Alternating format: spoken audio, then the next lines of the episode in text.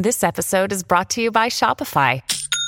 Forget the frustration of picking commerce platforms when you switch your business to Shopify, the global commerce platform that supercharges your selling wherever you sell. With Shopify, you'll harness the same intuitive features, trusted apps, and powerful analytics used by the world's leading brands. Sign up today for your $1 per month trial period at shopify.com/tech, all lowercase. That's shopify.com/tech.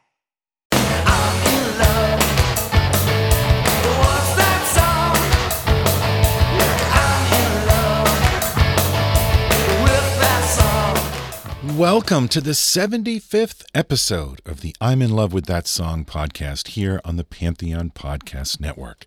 I'm your host, Brad Page, and on these milestone episodes, and I don't know, I kind of think 75 is a bit of a milestone, don't you? I like to mix things up from the usual format and do something a little different. So I've said from the very beginning that this podcast is not about music theory or technical details. We don't talk about flat sevenths or mixolydian modes or frequency response curves or compression ratios regarding recording. That's not what I wanted this show to be about. And frankly, I'm not really smart enough to provide any insight on that stuff anyway. But some of this terminology creeps its way into the podcast. We end up with some terms that we just have to use. It can't be avoided. We have to rely on some kind of common terminology to describe certain events. But I know there are listeners out there of all different stripes coming to this show from different angles, so I'm not sure how common some of this terminology is. So I thought after 75 episodes, it might be time to define what some of these terms actually mean. So let's start by saying that rock and roll is not a formal, scholarly form of music like classical music. That seems like stating the obvious, but it also means that a lot of the terminology we use in the context of rock music is also a lot less formal. A lot of the terms or expressions we use are closer to slang than they are to definitive descriptions. So, while in classical terms, there's little debate between forte and fortissimo. Those are degrees of loudness. In rock and roll, we can argue over what's heavy and what's loud, or the differences between a riff and a lick.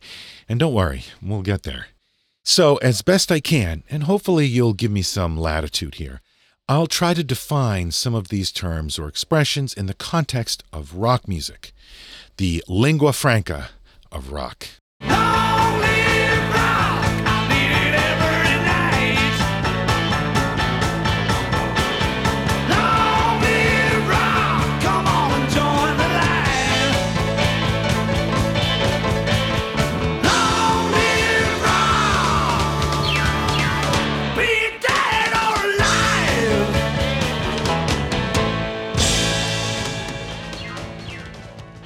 First, let's talk about why rock music needs its own language or musicology that's different from traditional or classical musicology. The primary method of communication for classical music is notation, sheet music. A composer writes the music, literally writes the notes down on staff paper, and that score is distributed to the orchestra, who reproduce what's on the paper. This is why 100 years later we can faithfully replay the music that Bach or Beethoven created, even though there are no recordings of the original performances of that music. Rock, on the other hand, is primarily sourced from recordings.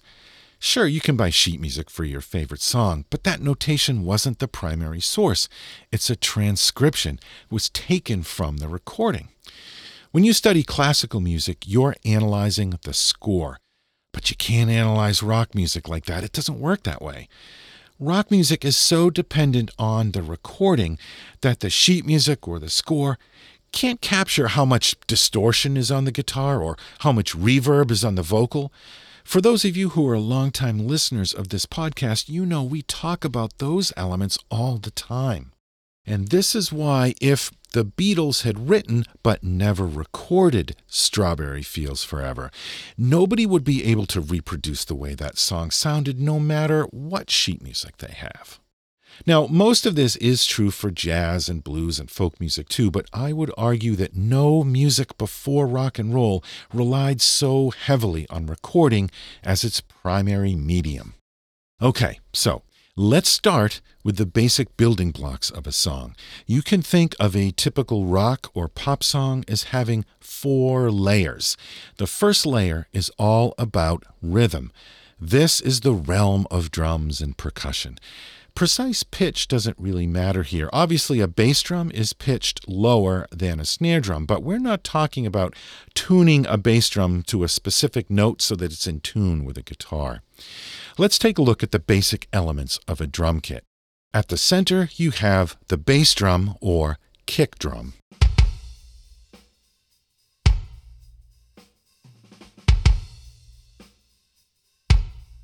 Of course, we call it a kick drum because you're playing it with your foot.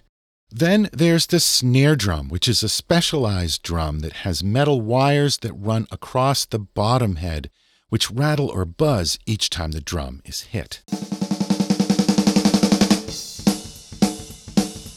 And depending on the drummer's preference and style, the drum kit can include one or more, sometimes many, tom-toms.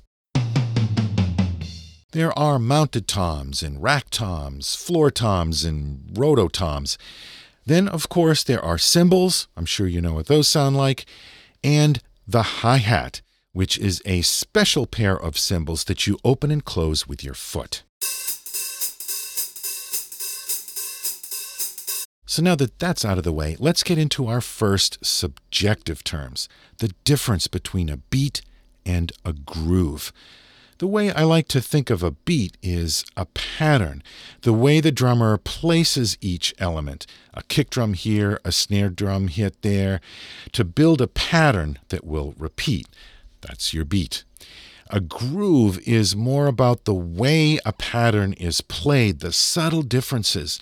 Maybe the snare drum is delayed ever so slightly. Some hits of the kick drum are a little softer than others. Or there are accents added on the hi-hat.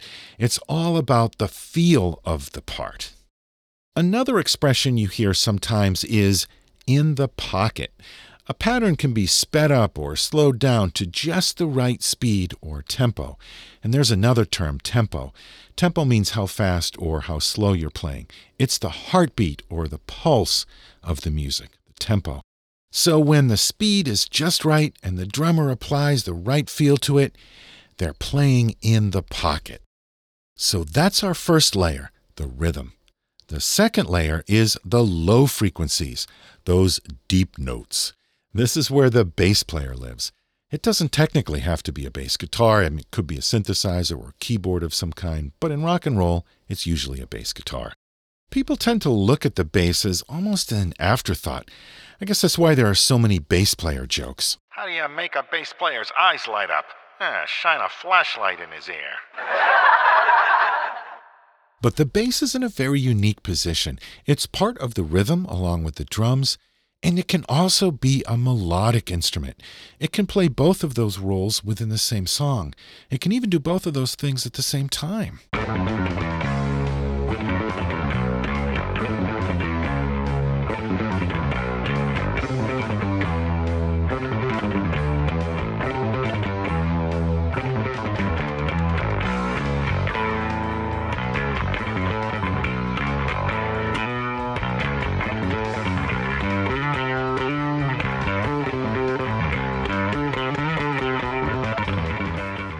The third layer is for the higher frequencies, and this is home for the melodies, either played on an instrument or sung.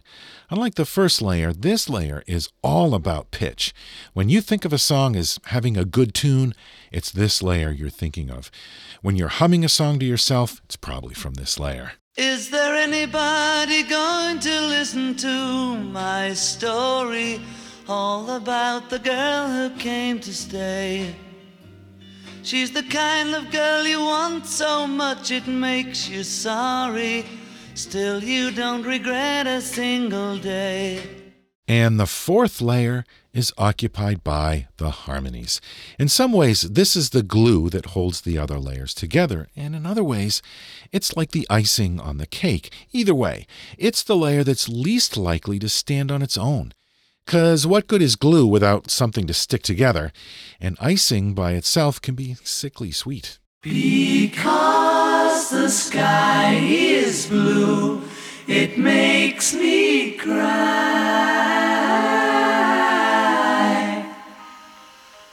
Because the sky is blue.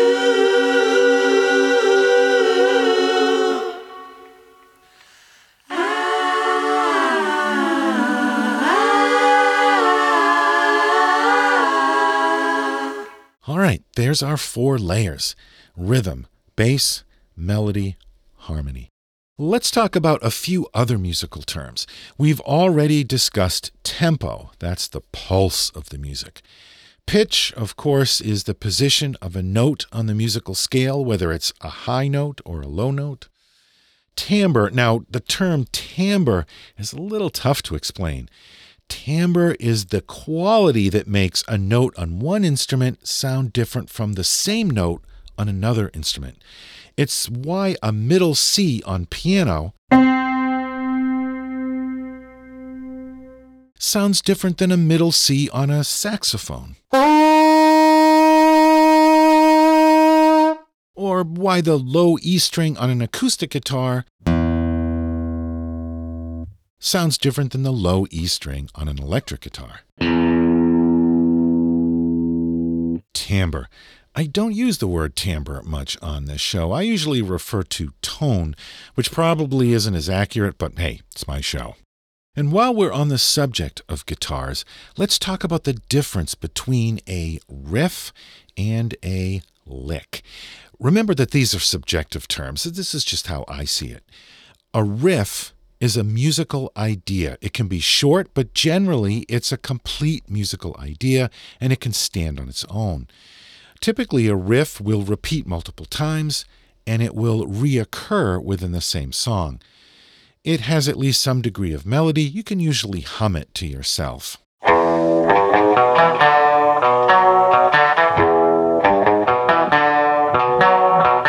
A lick is a shorter phrase. It's usually not a complete musical idea. Sometimes it can be, but usually it does not stand on its own. It's meant to be combined with other phrases or to counterpoint or augment something else, like a vocal. Guitar solos are often made up of licks. So, riff, lick. Riff,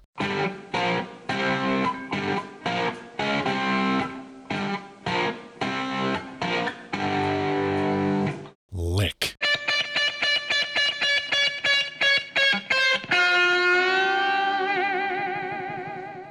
You got it? Riff,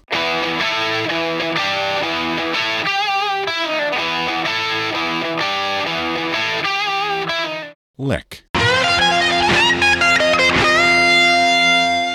Another guitar thing that comes up on this show all the time is arpeggiating a chord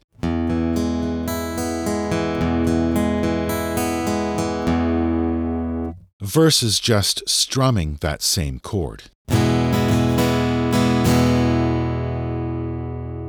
And as we're talking about guitars, I would be remiss if I didn't address the different types of distortion. This is actually a whole palette of sounds. Just as there are 100 shades of blue, there are just as many variations of distorted guitar tone. Again, this is subjective, but I tend to put guitar tone into a few categories. There is, of course, clean tone, meaning basically no distortion at all.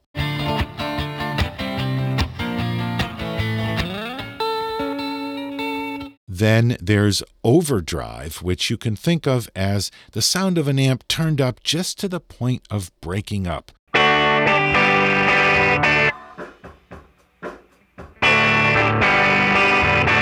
And overdrive can be crunchier, like this.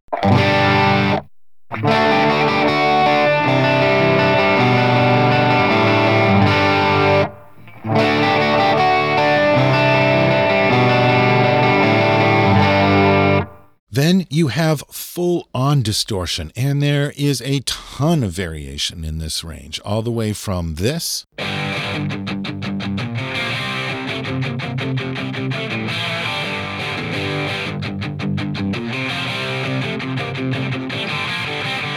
to something like this.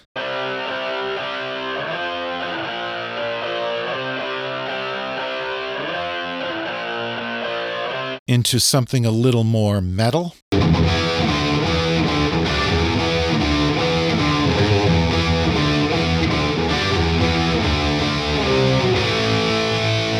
To more of a 1980s distorted guitar sound.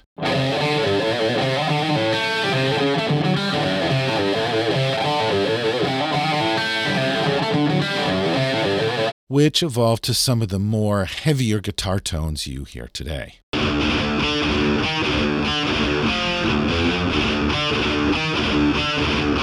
Then there's fuzz tone, which is its own specific kind of distortion. This tone has its origins in the 1960s, and it's a sound that can be compared to a swarm of bees.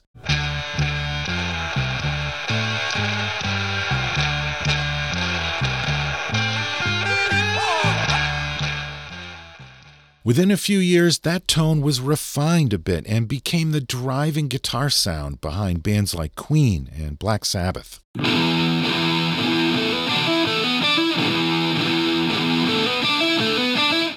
Let's pause here for a quick break, and we'll be right back. Hello, Pantheon Podcast listeners. Christian Swain here to tell you more about my experience with Raycon earbuds. Our family now has 3 pairs of Raycon earbuds around the house, and my wife just grabbed a pair of the Headphone Pros to replace some headphones from a company that was double the price. And yes, she loves them. Now, if you haven't pulled the trigger on a pair of Raycons, or even if you have, but you're in the market for another pair because they're just that good, well, now is the time to check them out, because they just launched their upgraded model of the best-selling everyday earbuds. With Raycon's upgraded everyday earbuds, now you also get active noise cancellation, ergonomic design, and multi-point connectivity that lets you pair with 2 devices at once, new quick charge function, 3 customizable sound styles plus awareness mode, available in a variety of vibrant new colors to complement any and all skin tones. I even have a pair of earbuds in a cool green color. I have tried just about every earbud known to humankind, and these Raycons are fantastic. Seriously, if you've been wanting to check out Raycons, there truly is no better time. You're going to ask yourself why you didn't check them out sooner, and Raycon offers a 30-day happiness guarantee. So what are you waiting for? Go to buyraycon.com/Pantheon today to get 20% off your Raycon order, plus free shipping. That's right, you'll get 20% off and free shipping at buyraycon.com/Pantheon. buyraycon.com/Pantheon. Let's go back and talk a bit more about rhythm, time signatures, beats per measure. This is getting into real music theory, and I do not want to drag this podcast too far into that, so let's keep it simple. There are only a handful of common rhythms in rock music. There's the classic 4/4 time signature, which is 4 beats to the measure. We're all familiar with how this feels.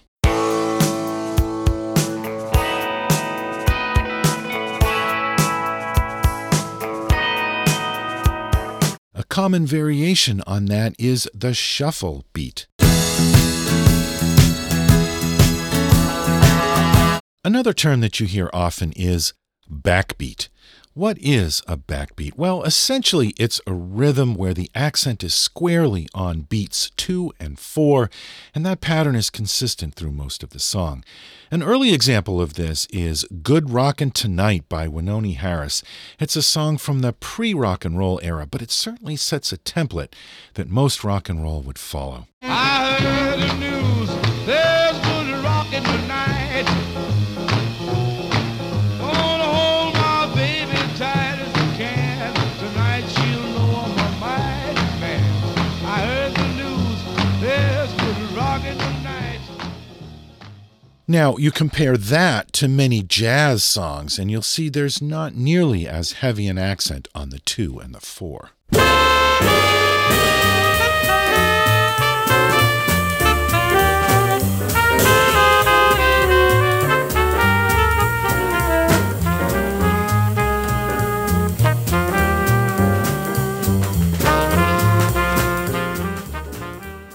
So, the backbeat is simpler and more straightforward, but it still has a great feel to it, which is why it's so great to dance to.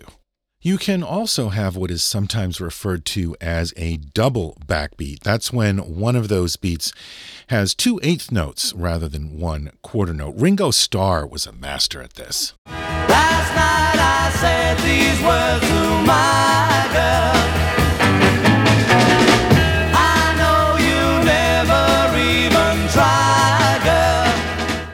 Then there's 3/4 time, which is 3 beats per measure, usually referred to as waltz time, but it's not just for waltzes. Here's an example of 3/4 time in a more rock or R&B context. You're the key to my peace of mind, 'cause you make me feel, you make me feel, you make me feel like a natural. Then there's 6/8 time, which feels similar to 3/4 time. It's easy to get them confused, and I admit I do sometimes. The difference is the emphasis on the beat. Here's a famous song you all know that's in 6/8. Try counting to 6, and notice the accents are on beats 1 and 4. We are the champions, my friend.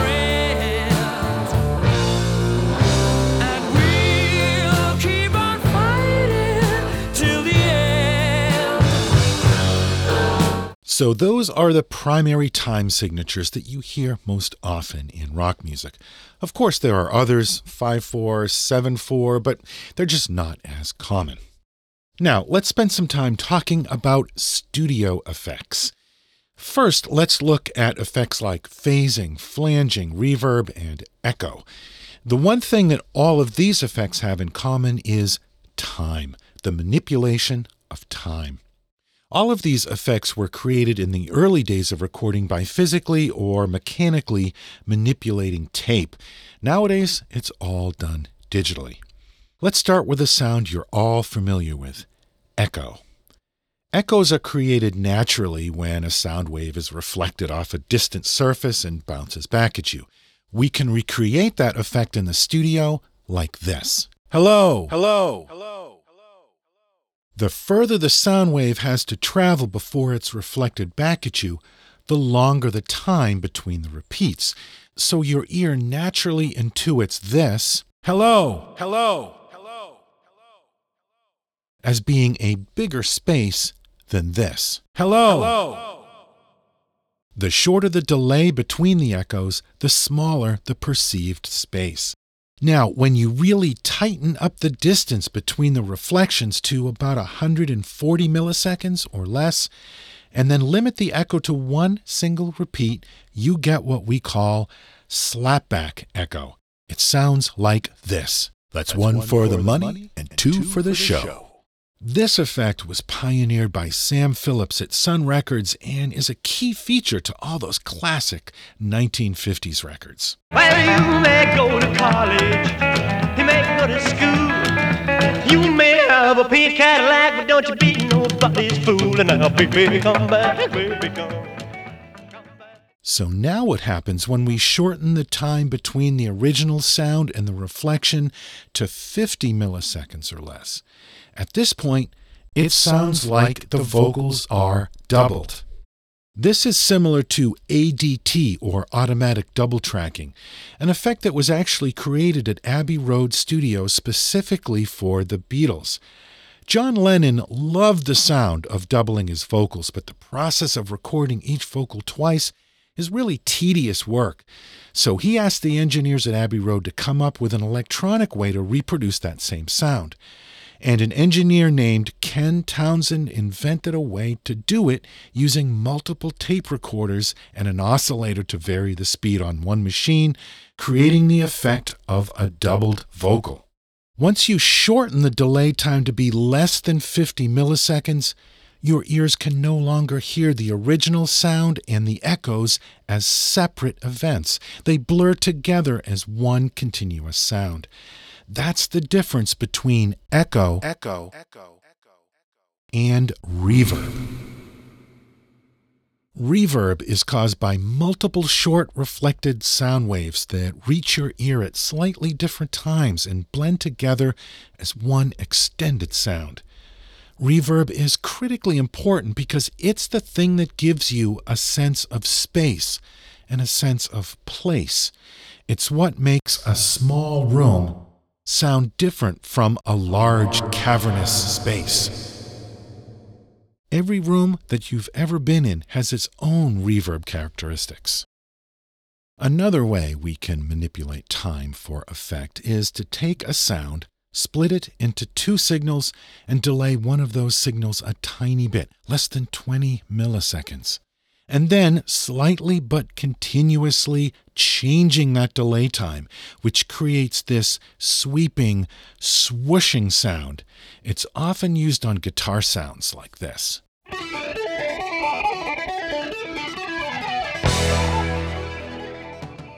But you can also apply this to all of the tracks, which can produce a really dramatic effect as if the whole song is swirling around you.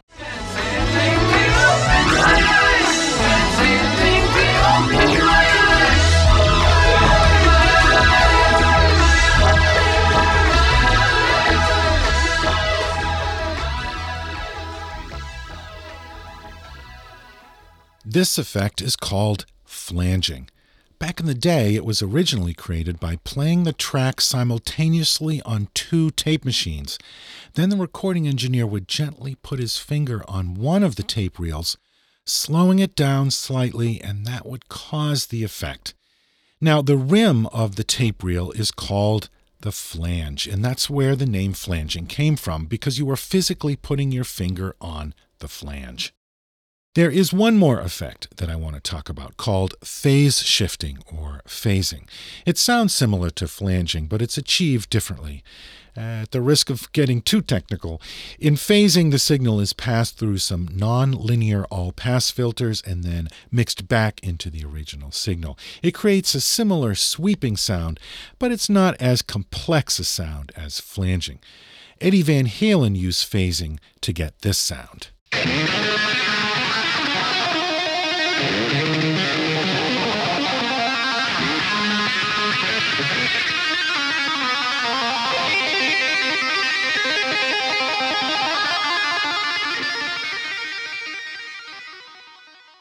One final bit of studio trickery to talk about, and that is compression. To understand compression, you first have to understand dynamics. That is the difference between the loudest and the softest moments of a song.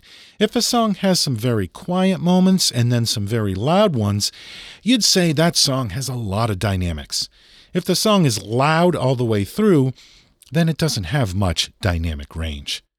Now, a compressor is a device or a piece of software used to reduce dynamic range, to limit the span between the loudest and the softest sounds. Compression can be used to smooth out a particular track, to make sure there are no spikes in a vocal performance, for example, or to keep the drums at an even, manageable level. But compression can also be horribly overused.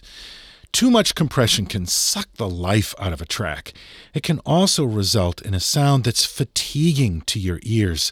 One of the most frustrating things about music produced in the last, 20 years or so is the overuse of compression to make everything louder than everything else to the point where there's no dynamic range left at all, like this. It is a terrible thing for music, and it leaves your ears exhausted. The overuse of compression and signal processing created what they call the loudness war, where everybody was trying to get their songs louder than the competition, even pushing the levels into clipping, which is the harshest and most unpleasant kind of distortion. Thankfully, in recent years, the industry is more aware of this issue, and you're starting to see dynamic range making a comeback.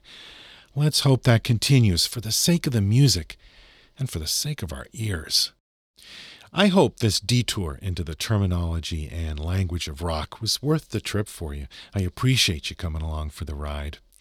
In creating the framework for this episode, I used a book called Rock, the Primary Text by Alan F. Moore, so I want to make sure I gave him credit for that. Thanks for being part of the last 75 episodes of this podcast. I'll be back in 2 weeks with another song and another show. Until then, you can catch up on all the previous 75 episodes on our website, lovethatsongpodcast.com. This show is part of the Pantheon Podcast Network, home to many great music-related podcasts. Check them out. Until we meet again, take care of yourselves and keep speaking the language of rock. See you next time. Rock and roll!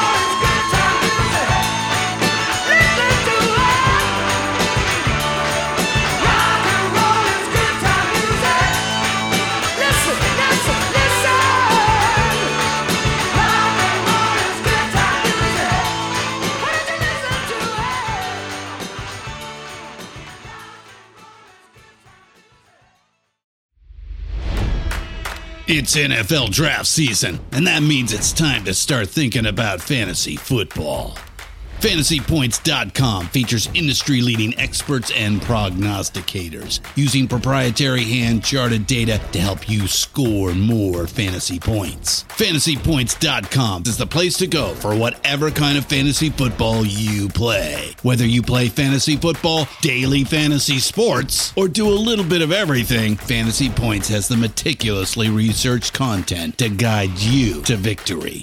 And why wait for the fall? Fantasy Points also covers the new spring football league, the UFL. Join the guru, John Hansen, Scott Barrett, Joe Dolan, and other massive names in the fantasy football universe with an exclusive offer. Use code Pantheon for 15% off any Fantasy Points package, including the all-in package, with access to every article, tool, and data nugget that Fantasy Points has to offer. That's FantasyPoints.com and code Pantheon for 15% off at Fantasy Points. FantasyPoints.com. Code Pantheon. Score more fantasy points.